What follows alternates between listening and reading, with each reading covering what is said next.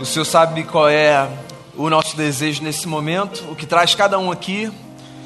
E agora a gente se encontra em torno da palavra que haverá de ser lida, ministrada. A minha oração é que o Senhor nos dê, não necessariamente aquilo que pedimos, mas sobretudo aquilo que precisamos, porque o Senhor conhece a gente mais do que a gente se conhece.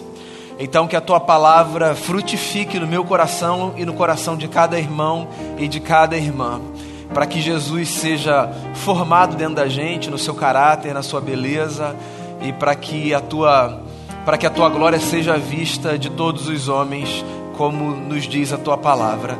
Assim então nós nos aproximamos de Ti, diante do texto, em nome de Jesus, amém. Eu leio no livro de Jó, no capítulo quarenta e dois, do versículo um ao versículo seis.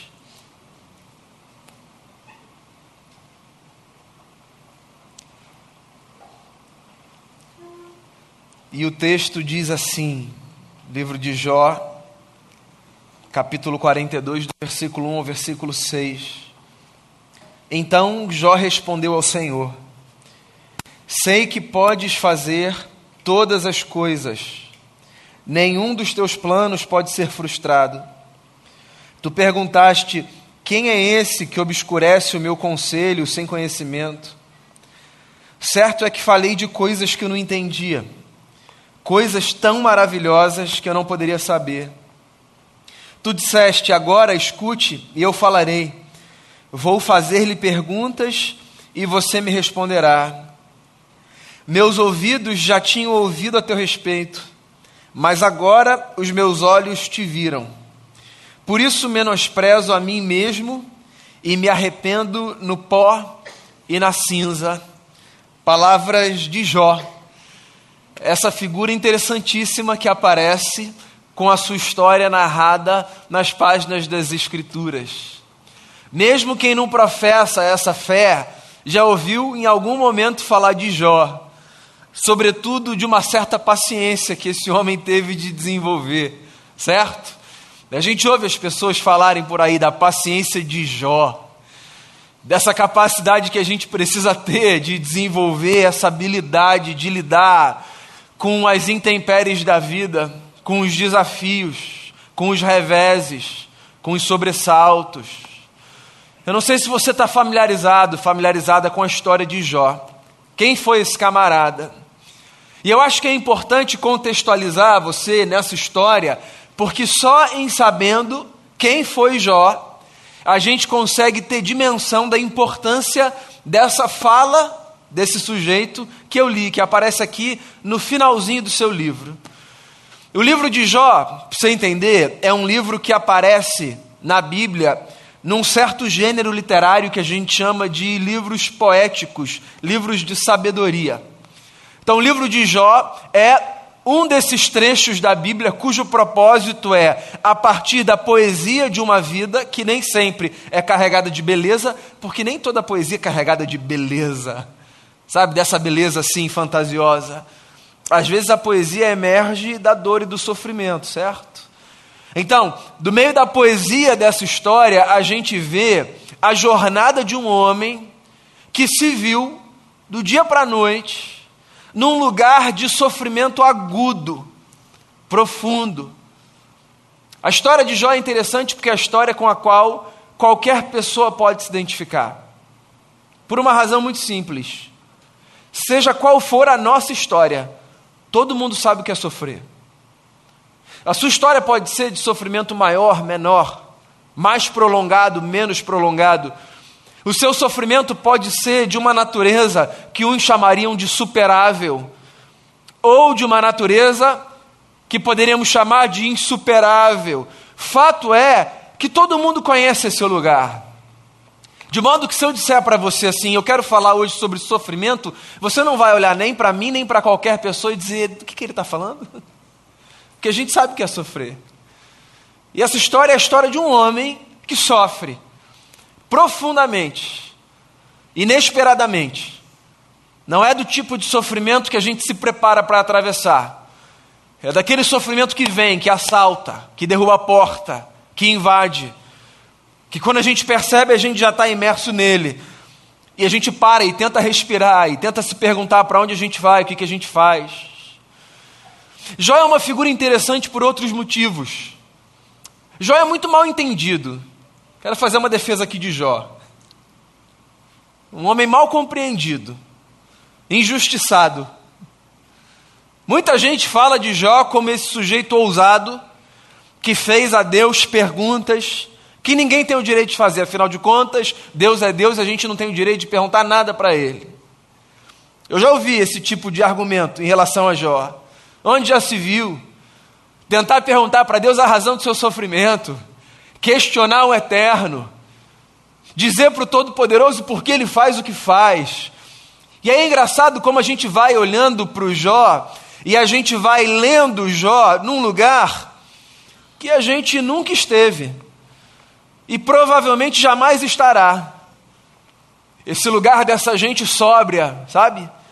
Que enfrenta as lutas sem alterar a palpitação do coração, pressão arterial, sem suar mais, sem perder a paciência, sem ficar de mau humor. Responde aí para você no seu lugar. Você conhece alguém que enfrenta sofrimento nessa condição existencial inabalável? E a pergunta que eu me faço é: por que que a gente espera do Jó, muitas vezes, uma postura que a gente não tem condição de oferecer? Por que que a gente lê esse texto e diz: Jó, Jó? A gente fala dos amigos de Jó, por exemplo, que são essas três figuras, eu não sei se você sabe, que aparecem no começo do texto e que começam a tentar aliviar o sofrimento daquele camarada, dando conselhos muito atrapalhados. E se a gente critica Jó, que dirá os amigos de Jó? A gente, inclusive, assim, no popular, fala sobre pessoas, isso aí, ó, isso aí é amigo de Jó. Como uma forma de dizer assim: cuidado, isso não é amigo de verdade. Eu não sei, eu queria defender não apenas o Jó, mas os amigos do Jó também. Eu estou numa espécie de advogado hoje. Que história é essa? Da gente achar que amigo só é amigo quando dá conselho certo. Quem está nesse lugar? Quem nunca deu um conselho errado, achando que estava dando um conselho certo? Quem nunca disse: olha, eu acho que você devia fazer isso e por aqui, e errou? A condição humana é mais complexa quando a gente vive do que quando a gente analisa, né? O manual que a gente escreve para falar da história do outro, ele é sempre mais fácil de ser escrito do que o manual que a gente escreve para falar da nossa própria vida. Os amigos de Jó são figuras fascinantes. Eles aparecem desde o capítulo dois do livro de Jó.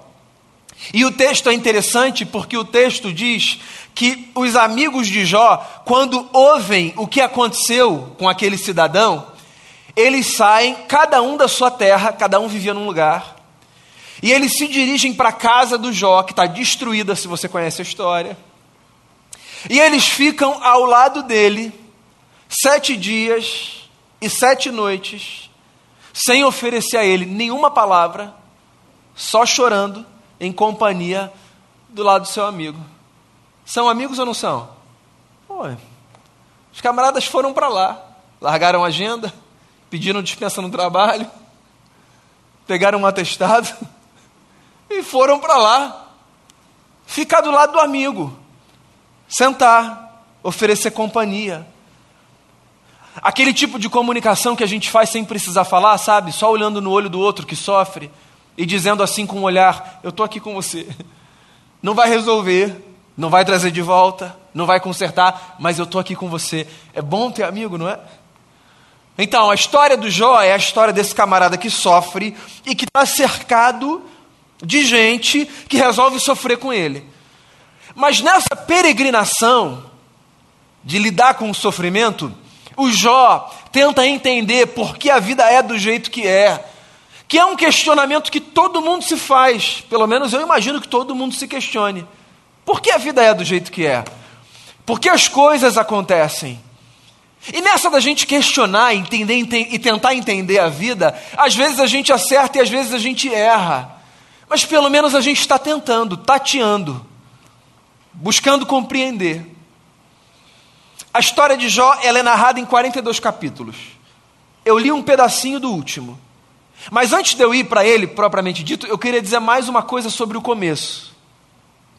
O Jó foi essa personagem bíblica sobre a qual uma descrição foi feita e que a gente não encontra a mesma descrição acerca de nenhuma outra figura na Bíblia Sagrada. Depois você pode ler no capítulo um e no capítulo dois do livro de Jó, que são dois capítulos que funcionam como uma espécie de preâmbulo da história, tanto um quanto dois. Nos dois capítulos você ouve uma coisa muito interessante.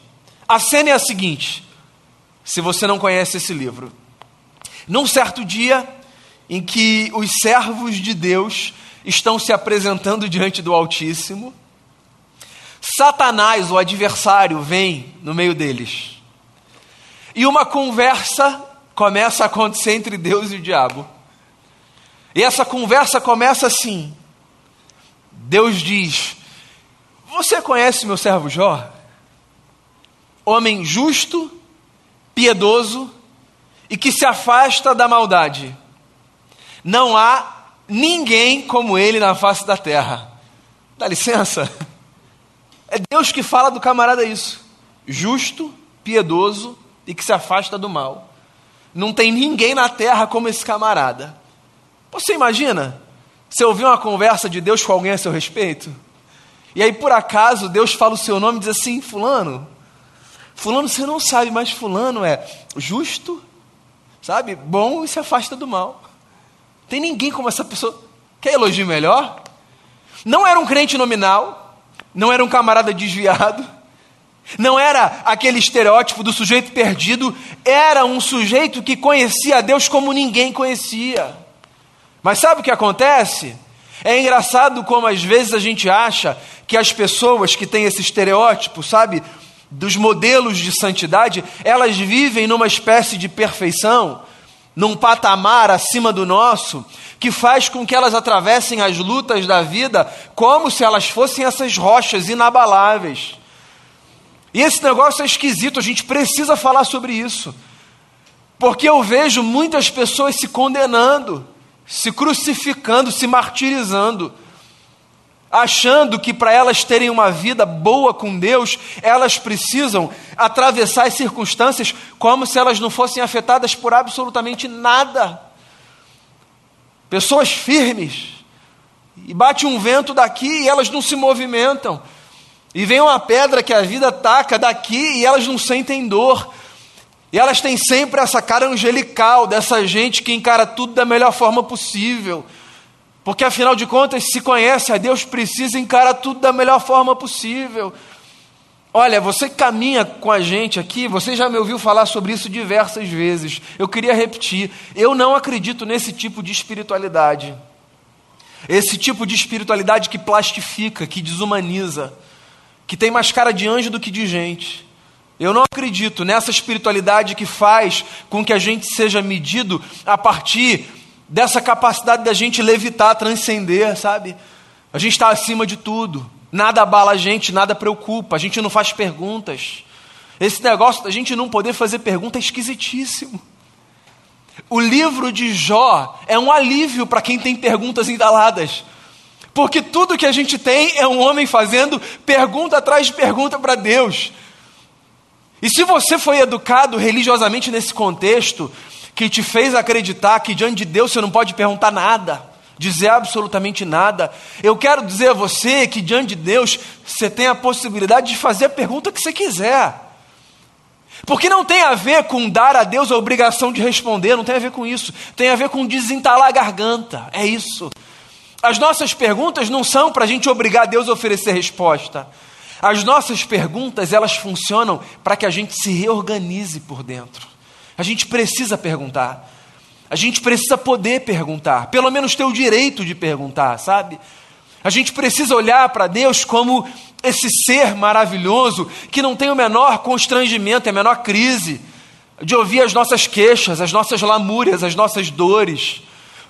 Venham elas organizadas ou desorganizadas, com as palavras bonitas ou numa catarse que faz com que a gente coloque para fora coisas que depois a gente olha e diz assim: Senhor, eu não queria dizer aquilo. Já foi. E veja bem, mesmo que não tivesse ido, Deus conhece o nosso coração. Que vida é essa que a gente vive com Deus, que a gente acha que a gente precisa medir tudo? A gente precisa ter a liberdade de colocar as coisas para fora. Porque tem um negócio que esse texto ensina para a gente. A única forma da gente conhecer Deus é, usando aqui a metáfora do Êxodo, na experiência do Moisés, tirando as sandálias dos pés, sabe? Tendo sensibilidade no andar e vivendo a nossa vida, recebendo, aceitando e questionando tudo aquilo que aparece. A única forma da gente conhecer Deus, para além da leitura do texto, que pode ser simplesmente teórica, a única forma da gente conhecer Deus é caminhando no meio da nossa alegria e da nossa tristeza com tamanha atenção, sensibilidade e interesse, que onde quer que a gente esteja, faça o que a gente fizer, a gente tem a liberdade de olhar para o Pai e dizer: por que isso, hein? E por que está sendo assim? E por que está sendo assado? E me fala mais um pouco, me mostra mais um pouco. Percebe que o texto que eu li, agora eu vou para ele, ele é interessantíssimo, porque Jó faz uma espécie de confissão, e é engraçado como a gente só lê esse texto como a confissão do Jó, como se o Jó estivesse dizendo assim: perdi nessa disputa, Senhor, preciso admitir. Aí a gente lê o texto assim, ó: Senhor, eu sei que o Senhor pode fazer tudo, e nenhum plano teu pode ser frustrado. O Senhor perguntou: quem é esse que obscurece o meu conselho sem conhecimento? E eu entendi, eu falei coisas que eu não conhecia, coisas que eram maravilhosas demais para mim. E o Senhor disse: agora escuta, eu vou falar, eu vou fazer pergunta e você vai responder. Os meus ouvidos, diz Jó, já tinham ouvido a teu respeito, mas agora eu te conheço. É engraçado como a gente lê esse texto, como se fosse assim uma versão teológica do pegue o seu banquinho e sai de mansinho, sabe? Como se fosse assim o Jó, assim, encolhido, envergonhado. Não, esse texto é uma fórmula para o crescimento. Jó está dizendo o seguinte: tudo bem, Pai, eu entendi um negócio, eu entendi que na vida, mesmo que eu não entenda aquilo que eu desejo entender, esse processo de tentar entender por si só, me leva para um lugar, o lugar de te conhecer mais. E a vida com Deus, amigos e amigas, tem mais a ver com conhecê-lo mais do que com entender as coisas. Olha só que coisa linda que Jó está dizendo. Esse camarada sobre quem o próprio Deus disse, falando, não há ninguém como ele. Quando ele olha para a sua história, o que ele diz é: eu não conhecia. Eu só ouvia falar, agora os meus olhos veem o Senhor. Porque a caminhada com Deus, leva isso para a sua vida, por favor. A caminhada com Deus não é uma espécie de aprendizado, de conhecimento cognitivo, que a gente reúne e coloca na cabeça, no coração, no bolso, e leva para a estrada, e que a gente mostra para as pessoas, por exemplo, recitando versículos, dizendo coisas encaixadas, perfeitas, tendo respostas prontas. A caminhada com Deus, ela não se dá assim. A caminhada com Deus se dá nessa possibilidade de nós nos abrirmos para, enquanto vivemos, termos a possibilidade de descobrirmos acerca dele coisas que nós nem imaginávamos que estava à nossa disposição. Na prática, sabe o que isso significa? Pensa aí na sua vida, pensa aí nas coisas que você aprendeu enquanto caminhava com o Senhor.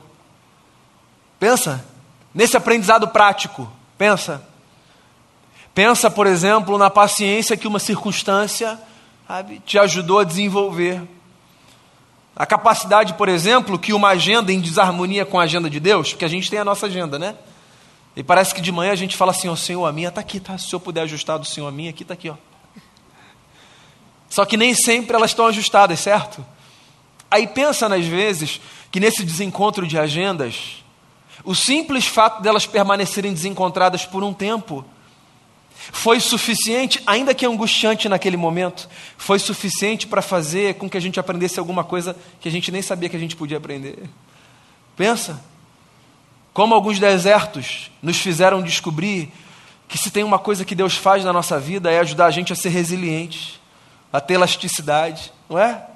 Pensa, se algumas lutas que a gente enfrentou não foram importantíssimas para que a gente descobrisse, um, às vezes a gente é mais forte do que a gente imaginava que a gente era, dois, é, a gente não tem força, mas Deus carrega a gente no colo. São muitas as descobertas que a gente faz enquanto a gente caminha, porque Deus não é um objeto que a gente vê, para quem a gente aponta, que a gente olha pelo microscópio e diz assim, conheci, legal. Não, Deus é esse ser que se propõe na caminhada, e que à medida que vai caminhando com a gente, vai revelando de si aquilo que a gente precisa conhecer. Eu me lembro de uma outra história da Bíblia, de uma outra figura interessantíssima, o primeiro grande líder do povo hebreu, Moisés, o homem que foi usado por Deus para tirar o povo do cativeiro egípcio e para levar o povo para a terra prometida, ainda que ele mesmo não tenha entrado na terra. No livro do Êxodo, se não me falha a memória, no capítulo trinta e três, depois você pode checar, tem uma história interessante. Moisés está conduzindo o povo, e num determinado momento ele diz assim para Deus, Deus, me deixa ver a tua face, eu quero ver o teu rosto, eu quero te conhecer. E aí Deus dá uma resposta interessante para Moisés. Deus diz assim, Moisés, a minha face você não vai ver, mas eu vou passar por você e você vai ver a minha bondade. Interessante isso. Como se Moisés estivesse dizendo o seguinte, em outras palavras, deixa eu ver de antemão. E aí Deus responde para ele dizendo assim, Moisés, ninguém me vê de antemão. Agora, você pode desenvolver uma tensão na vida de tal forma que quando eu passar, você vai ver o que eu deixei e o que eu fiz. Porque Deus não é um conhecimento que a gente adquire. Deus é alguém com quem a gente desfruta de uma experiência de aprendizado na caminhada. De modo que ou a gente vive com a consciência de que Ele está aqui, mesmo no meio do caos, e com as nossas perguntas, umas respondidas e outras não. A gente tem a atenção de ver o que o Senhor está me revelando a respeito do Senhor, ou Ele vai passar, a gente vai seguir e vai perder a oportunidade de ver esses rastros de bondade que Ele vai deixando pelo caminho. Eu perguntei coisa demais, diz o Jó, mas a pergunta que eu faço a você é, e quem não perguntaria?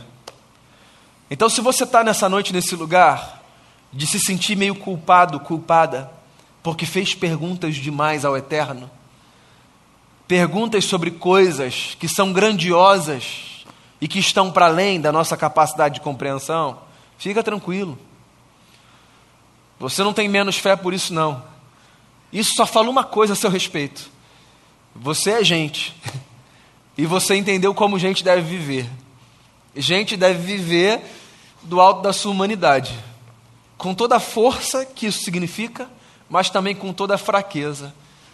Faça as suas perguntas para Deus, sem o menor constrangimento, sem o menor pudor, sem pensar, será que ele ficou chocado? Você sabe, né, que Deus não se choca, né? Deus conhece.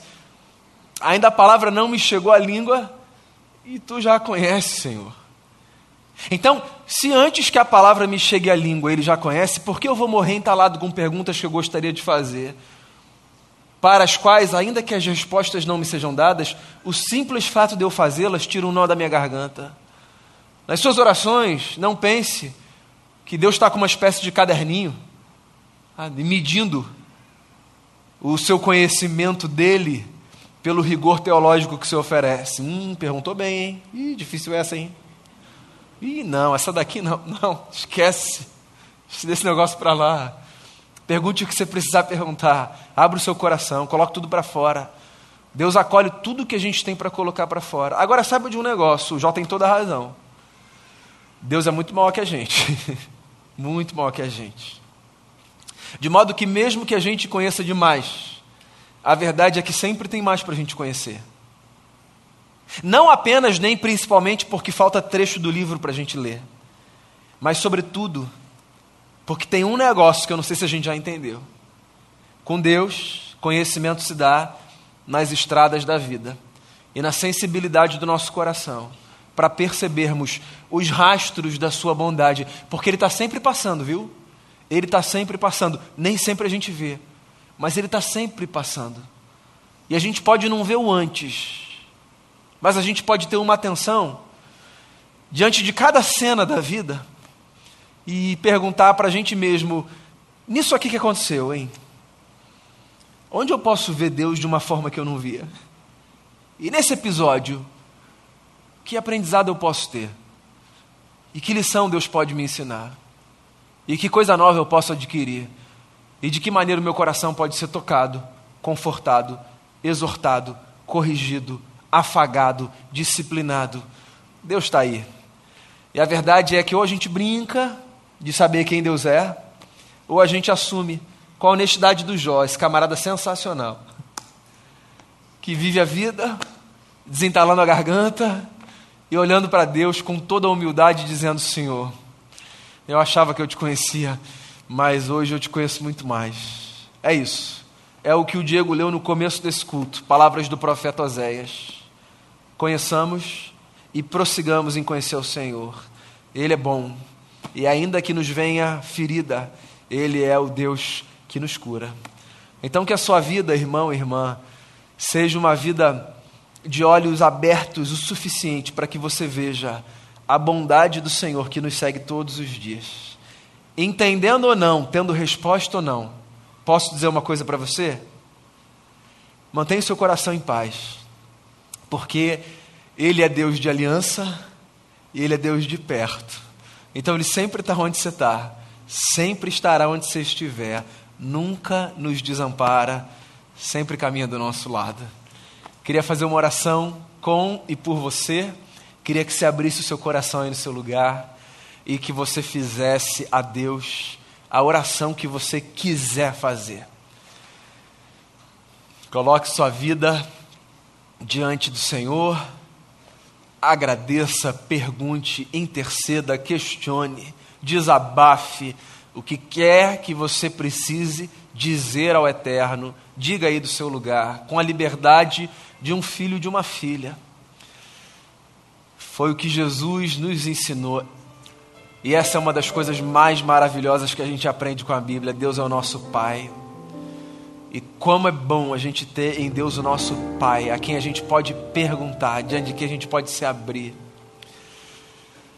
Seja qual for a oração que você estiver fazendo no seu lugar, eu queria que você se lembrasse que Deus é Deus de perto, Deus está com você, Deus está com você. Como esteve com Jó antes de sofrer, durante o sofrimento, até o último dos seus dias, Deus está com você. E que tanto na nossa alegria quanto na nossa tristeza a gente tenha essa sensibilidade de perceber Deus e de conhecê-lo mais. Então talvez essa seja uma oração para a gente nessa noite. Senhor, que nas circunstâncias dessa semana a gente possa te conhecer mais. Que em cada dia a gente possa te conhecer mais. Perceber um negócio novo. Ser encorajado de uma forma diferente. Encontrar uma esperança nova. Permitir que o nosso coração seja exortado de uma nova maneira, mas que o Senhor se revele para a gente, porque a vida fica muito mais bonita quando a gente vai conhecendo mais e mais o nosso Senhor. A gente está aqui, Jesus, nesse lugar profundamente humano que é o nosso lugar, o lugar da alegria que se encontra com a tristeza, da força que se encontra com a fraqueza, o lugar da nossa contradição, o lugar da resposta que a gente tem com o vazio da resposta que a gente gostaria de ter. A gente está nesse lugar e a gente quer assumir esse lugar, o lugar de gente. A gente não quer o lugar do super-herói, a gente não quer o lugar do anjo, a gente não quer o lugar da fortaleza, a gente quer o lugar de gente, como gente tem que ser. É pesado demais pretender ser alguma coisa que esteja para além das limitações humanas. A gente não quer isso, Senhor. A gente quer esse lugar de humanidade plena, que quer na sua força, quer na sua fraqueza, pode ser abraçado pelo Senhor. Então eu queria pedir por mim, por cada irmão e por cada irmã, abrace-nos com essa companhia maravilhosa que é a companhia divina. Abrace-nos, que a gente tenha essa profunda convicção de que o Senhor está com a gente, o Senhor está perto, o Senhor não está longe, o Senhor tem uma aliança com a humanidade, e essa aliança se renova dia após dia no nosso coração por causa da beleza de Jesus. Então que a gente viva com essa consciência, e eu peço isso ao Senhor, que a cada dia nessa semana a gente possa te perceber de uma forma diferente, em algum, em algum lugar, sabe, que a gente, na nossa rotina, que a gente tenha essa sensibilidade de ver a bondade que o Senhor vai revelando à medida que o Senhor vai passando e caminhando com a gente. É o que eu peço a ti, de coração, para mim e para cada irmão e para cada irmã, e eu peço isso em nome de Jesus, o nosso Senhor. Amém.